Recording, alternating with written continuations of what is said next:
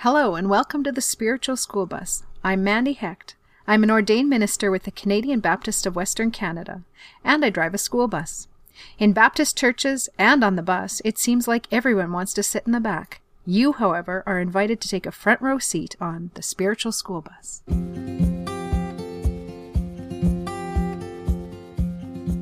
Our scripture reading this morning comes from 1 Samuel, chapter 1, verses 1 through 20, and 2, 1 through 10.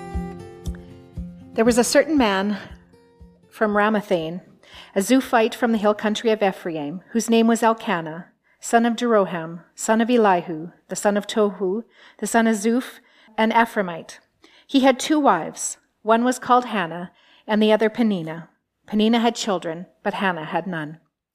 Year after year, this man went up from his town to worship and sacrifice to the Lord at Shiloh, where Hophni and Phinehas, the two sons of Eli, were priests to the Lord. Whenever the day came for Elkanah to sacrifice, he would give portions of meat to his wife Peninnah and to all her sons and daughters. But to Hannah he gave a double portion, because he loved her, and the Lord had closed her womb. Because the Lord had closed Hannah's womb, her rival kept provoking her in order to irritate her. This went on year after year. Whenever Hannah went up to the house of the Lord, her rival provoked her till she wept and would not eat. Her husband Elkanah would say to her, Hannah, why are you weeping? Why don't you eat? Why are you downhearted? Don't I mean more to you than ten sons? Once, when they had finished eating and drinking in Shiloh, Hannah stood up. Now Eli the priest was sitting on his chair by the doorpost of the Lord's house. In her deep anguish, Hannah prayed to the Lord, weeping bitterly. And she made a vow, saying, Lord Almighty, if you will only look on your servant's misery and remember me, and not forget your servant, but give her a son, then I will give him to the Lord all the days of his life, and no razor will ever be used on his head. As she kept on praying to the Lord, Eli observed her mouth. Hannah was praying in her heart, and her lips were moving, but her voice was not heard. Eli thought she was drunk and said to her, How long are you going to stay drunk? Put away your wine. Not so, my lord, Hannah replied. I am a woman who is deeply troubled. I have not been drinking wine or beer. I was pouring out my soul to the Lord. Do not take your servant for a wicked woman. I have been praying here out of my great anguish and grief. Eli answered, Go in peace, and may the God of Israel grant you what you have asked of him. She said, May your servant find favor in your eyes. And then she went on her way and ate something, and her face was no longer downcast. Early the next morning they arose and worshipped before the Lord, and then went back to their home at Ramah. Elkanah made love to his wife Hannah, and the Lord remembered her. So in the course of time, Hannah became pregnant and gave birth to a son. And she named him Samuel, saying, Because I asked the Lord for him. And now, chapter 2. Then Hannah prayed and said, My heart rejoices in the Lord. In the Lord my horn is lifted up. My mouth boasts over my enemies, for I delight in your deliverance. There is no one holy like the Lord. There is no one besides you. No one is a rock like our God. Do not keep talking proudly, or let your mouth speak such arrogance, for the Lord is a God who knows, and by him all deeds are weighed. The bows of the warriors are broken, but those who stumbled are armed with strength.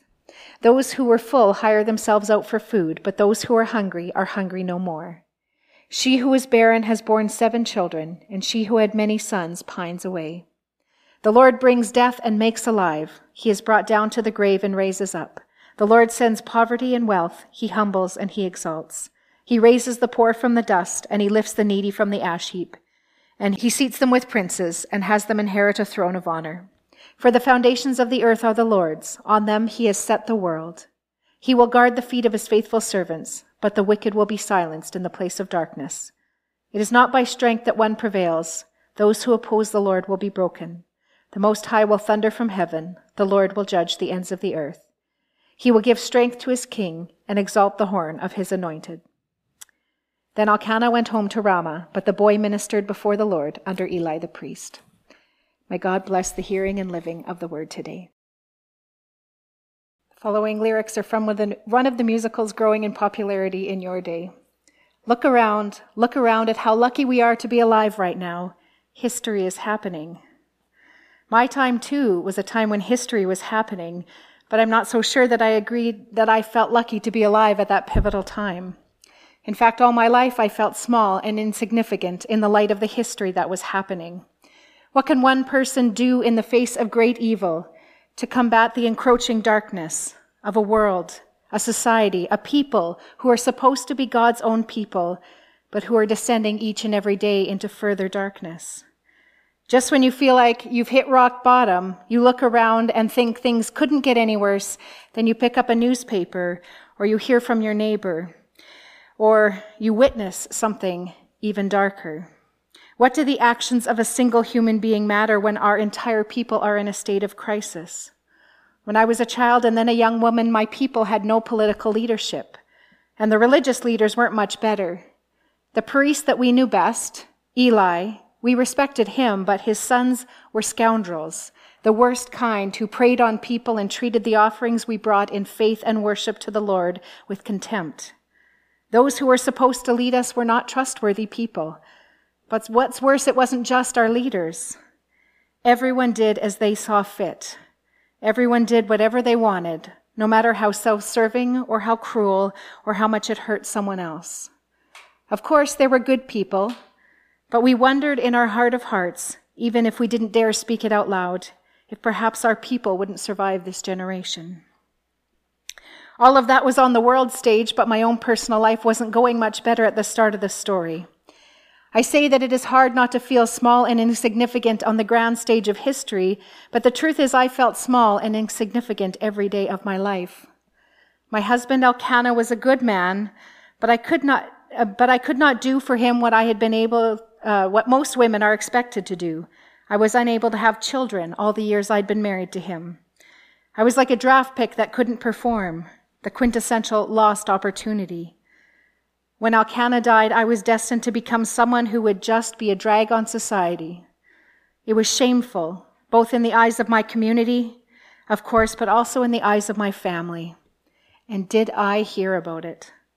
For my husband was a wealthy man, and I was not the only wife that he had taken into his home. And his other wife, Peninnah, she was able to do everything that I could not. She had not just one child, but an entire brood. And she rubbed that in my face. She would not usually insult me when Elkanah was around. When he wasn't around, however, it felt like open season on Hannah whenever I was in her line of sight. But every meal that we shared was an exercise in just how much I could bear how many backhanded jabs and innocent comments meant to wound like a hundred tiny paper cuts I could stand. And sometimes I could just couldn't take it anymore and I would snap back, but Elkanah didn't like it when Peninnah and I would fight, and so he would give me a sharp look or even a verbal reprimand for being unkind, though it always seemed to me that he was deaf to the ways that her words were lacerating me. My home, it was filled with Peninnah and all her children, and I felt discounted and insignificant. And it was only bearable because Elkanah was the loving man that he was. He was the sun in my otherwise dreary sky, and he never looked down on me for my inability to be the kind of wife that Peninnah was to him, the kind of wife I was supposed to be. But he was oblivious to the pain that I was in, and he never shared it. After all, he had kids of his own. So it was only me who had not been blessed by the Lord. Elkanah liked to whisper to me that he should be as good to me as ten sons, and he was certainly the one person I relied upon, the one person that could get me through the torment of each day and the disappointment of each month when Peninnah was in one phase or another of childbearing or child rearing, and my own body remained as it always had, flat, empty, and barren. I loved Elkanah, and I know that he loved me despite it all. In fact, from the outside, my life might have even looked pretty good. Elkanah was wealthy enough to support two wives. No one in our household was in danger of starvation. We had everything we needed. And he was kind to me, even though I was not the kind of wife I felt I should be. He would never threaten to divorce me, a fate more than one woman in my situation I know had suffered. Maybe I sometimes thought I had no right to feel as if I did because maybe I didn't have it so bad after all. But when I lay in the darkness night after night, my thoughts would consume me. And in my deepest heart of hearts, I ached for a child I longed to hold in my arms, for the hurt of seeing someone else who got everything I wanted right before my very eyes, for the shame as she used this against me, and for the fact that as good as Elkanah was, he could not be everything, and he could not fix this for me. I couldn't really envision anything beyond the reality of my everyday existence. I thought I would always be just as I was then small, insignificant, worthless little Hannah. It was from this place, the place of the unstoppable ache and incurable pain, the desperation, the dissatisfaction with my seemingly okay, some might even say good life, that drove me to the temple shrine that night. We made the same trip every year, traveling to the shrine to offer our worship to God, and then we would have a celebration in honor of God with all the best foods and lots to drink. You might picture your own Thanksgiving celebrations and think about what it's like when you gather family around a meal and how that can be one of the best experiences, the kind that you look forward to all year, as well as one of the most difficult. And this one was difficult for me because for whatever reason, Peninnah was in her finest form and at her most hurtful. I don't know why, but this day her words cut deeper than usual, hitting me harder than they usually do. All of my usual defenses failed. And so in the midst of the feast with so much going on, nobody else noticed as I sat there, food untouched on my plate, bitter tears traveling silently down my face. Finally, I managed to slip away to that holy place, and there the overflow of the bitter tears started, bringing with them all the misery and trouble and sorrow and pain and woe that I had been feeling, but had been pushed down so deep inside just so I could get through each day. I wept and I wept there in that sacred space. I voiced my misery and my disappointment and my bitterness toward God. I wasn't even sure if God could see me, insignificant as I was, if God remembered the name Hannah, since God seemed to pass me over every time good news came to our household. But in that moment of anguish, I asked God to remember me and to give me a gift so that, even though I always felt barren and empty handed, I might have something to give back to God other than a bitter spirit and these hot tears. If that sounds a lot to you like a bargain, like the kind of prayer you pray when you are so desperate that you have nowhere else to turn. Well, it was, but it was all I had. Usually I felt invisible, and some days when my rival would really get going, I would wish that I really was invisible. But that night, someone noticed me. It was the old priest Eli. Only he mistook my passionate and painful prayer for having indulged too much at dinner which felt pretty ironic since I couldn't have brought myself to consume even a morsel of food, let alone polish off enough wine to make me drunk. Embarrassed that he had seen me weeping as I was, I scrambled to assure him that I was not there because I was intoxicated, but that I needed a place to pour out my grief and anguish to God. And then he blessed me, adding his best wishes that I would get an answer to my troubled prayer. And when I left there, Although nothing had changed, I felt lighter somehow. It might have been Eli, the priest, who did not ignore me, although he did misjudge me at first. And he certainly didn't diminish or dismiss my pain, but gave me a blessing. But rather, I think it was the fact that I was able to stop bottling up all those difficult emotions and let them pour out on the altar of the Lord. I brought myself just as I was, and it was certainly not lovely or put together or confident or wrapped in a bow. But I brought my entire self, with all my pain and bitterness, and all the hurt and ache and unanswered prayers, all of it. And I let God have every piece of it. I didn't hold back in the presence of the Lord. And I left that place in a different way than I had come in, even though I didn't have an inkling of what was going to happen next. But they say that the greatest societal earthquakes have their epicenters in the most unexpected of places, and that was to be the case in my life. Because tiny, insignificant little Hannah, who vacillated between feeling unseen and wishing no one would see her, well, God apparently had some plans for me. Because although I didn't know it when I walked out of there on that moonlit night with a straighter back and a lighter spirit, before the year was out, I would indeed have a child. God heard my anguished prayer and it turned out that God had not forgotten about me. Indeed, God had bigger plans, a bigger future for me than I ever imagined, even in my favorite and most hope filled daydreams. And when I got that son that I had hoped for and longed for and ached for, I had a choice. I had asked God to remember me. And when I held in my arms the answer to the prayer, the concrete proof that God does indeed see those who feel tiny and discounted, that God did indeed turn an ear toward people who suffer and hurt and are dismissed by everyone else, I had to decide what I was going to do with my answer to the prayer. I had asked God for something in the sanctuary that day, but I had also made a promise, a bargain of my own. Would I be bound by those words that I spoke in desperation? You know, my people had received something from God that had been promised to them, the result of years, centuries even of prayer. I knew the stories. Many years ago, God called our ancestors Abraham and Sarah and promised to make them a great nation and to give them a land of their own. And that promise was a long time in coming true. The promise had taken us into the shadow of slavery in Egypt and involved God pulling us out of that place of suffering. And then it had taken 40 years of wandering before we crossed the threshold into our land of promise. And even our great leader Moses wasn't able to come with us. And then there were the years spent under Joshua moving into the land of that increasingly ancient promise. But once we were there, once we had indeed become a nation with our own land, once we could rest from the trouble and the travel that had defined us for so very long, the moment we sat in our own vineyards and under our own trees, the second we didn't have to depend upon God for food every morning and to guide our every step, the moment that life got good, that's the moment that we started to forget about God.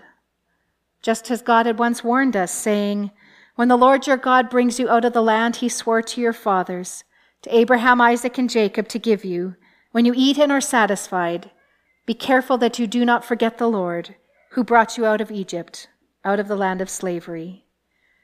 And yet we as a people did just that. And things had gotten so bad among us that everyone did whatever they wanted and some of us wondered if we would even survive this generation. And so when this little blessing, my baby boy Samuel, was placed in my arms, I could choose to do the same thing. I could take the blessing from God and forget to honor God in return. But I was determined not to do that. I've heard it said that courage is not the absence of fear, but a being afraid and doing it anyway.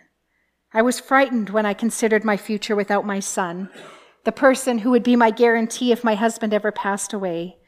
I was scared to give up this little miracle so soon after I'd finally got him, the one who had taken away the shame of being unable to have children. But I did it anyway. God gave me a gift, and I gave it right back to God.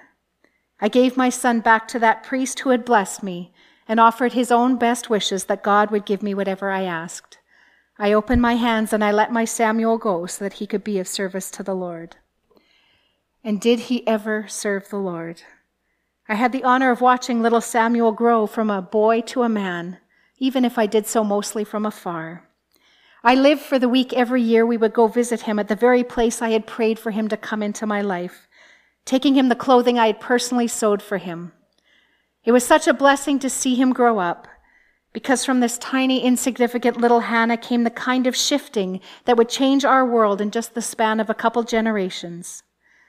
Samuel was trained under the eye of the kindly priest Eli, who had heard my prayer on that difficult night. And he grew up to replace the corrupt sons of Eli as a priest who would serve ably as a go between between God and his people. And Samuel was so attuned to the will of God that he became like the judges of old, the kind of leaders that used to arise from time to time in our land and who would lead us to return to God, at least for a little while. But Samuel was also so good at listening for the voice of God that he led our little group of disparate tribes to become a united force under a king for the first time ever. Samuel found Saul, and then when Saul lost his way, Samuel once again heard from the Lord and was instrumental in ensuring that David took the throne. Now, even though I'm his mother and I'm probably quite biased, I think history speaks for itself, reflecting the fact that the baby that I had begged God for became one of the most influential spiritual and political leaders the people had ever seen. Even though I did not see the outsized influence that Samuel would have and only witnessed the foretaste of the way that God was at work, doing a new thing born out of the depravity and pain that was the world that we lived in, it was an ending to my story that I could never have predicted, that I never dreamed was possible in the dark days that I stood at the beginning. It seems that it becomes necessary for God to do a new thing in the world, and often. By the time that I lived, my people, who were God's people, needed a fresh start, a new beginning, a reform more times than it ever seems possible. And yet God stuck with us through all the times when we were unfaithful, and all the times we forgot the goodness of God, and all the times we became so full from our own privilege that we stopped hungering for justice. God kept on doing new things, and in my day he did yet another new thing. And he began this new thing through my Samuel. And as the story continues to spool from the days of my life, the truth is God continues to do new things, to work in new ways, to set about redeeming and rescuing and bringing justice and restoring peace and saving. And more often than not, God sets about doing those very things to the small and the insignificant, and the discounted, and the least, and the lost, and the last, and the lonely, and the nearly dead. God chooses the Abrahams with no land and the Sarahs with no children, the Moseses from the despised and enslaved people under a death sentence, the ladies of ill repute Rahab, the refugee Ruths, the youthful Marys, the tempestuous Peters, the murderous Pauls, and even the discounted Hannahs to work through to do those new things. From a backdrop of the deepest darkness and ever deepening rock bottom, bottoms, from personal anguish that was rapidly hardening into bitterness, God opened up a future that was certainly more than I could ever imagine. If there's one thing I know from my experience with God, it is that there is no darkness so deep that God cannot see you, no sadness or ache too hard for God to hold, no future too big for God to create. Even when you feel like things are ending, even when it feels like nothing will change, even when it feels like you're just one person or one small group of people swimming against a rising tide, even when you feel small and insignificant and question whether anything you even do matters, even when you carry around the ache of someone else's harsh treatment of you or of the ways that people dismiss your pain or your concerns, or the weight of unanswered prayers or dreams that just didn't come true, or a promising start that never went where you anticipated it would. Even when all you have left inside you is bitterness and tears, even then, and honestly, it seems from the wider biblical witness, especially then, that's when God decides to do a new thing and decides to do it using your anguished prayers and water it with your desperate tears and place it in your arms so that you can open them up and give it right back to God. Would you bow with me in prayer? God, we pray to a God who answers prayer. We are blessed and humbled that you hear us when we call to you in our times of deepest longing, and when you see and respond to people who sometimes feel small and insignificant. Receive our gratitude for your listening ear and the way that you see us and you remember us and you bless us. Amen. This has been the Spiritual School Bus. Thank you for listening. For more Spiritual School Bus, visit www.pastormandy.com. This recording is copyright 2020 by Mandy Hecht and may only be copied or redistributed by express written permission. Thank you and have a blessed week. And now, as you go, may the living God, the source of life, prompt in us new beginnings. May the ever present God travel alongside us and guide us to walk in the way. May the ever loving God surround us with care and help us to detect the presence of the Lord. In the name of Christ, go in peace.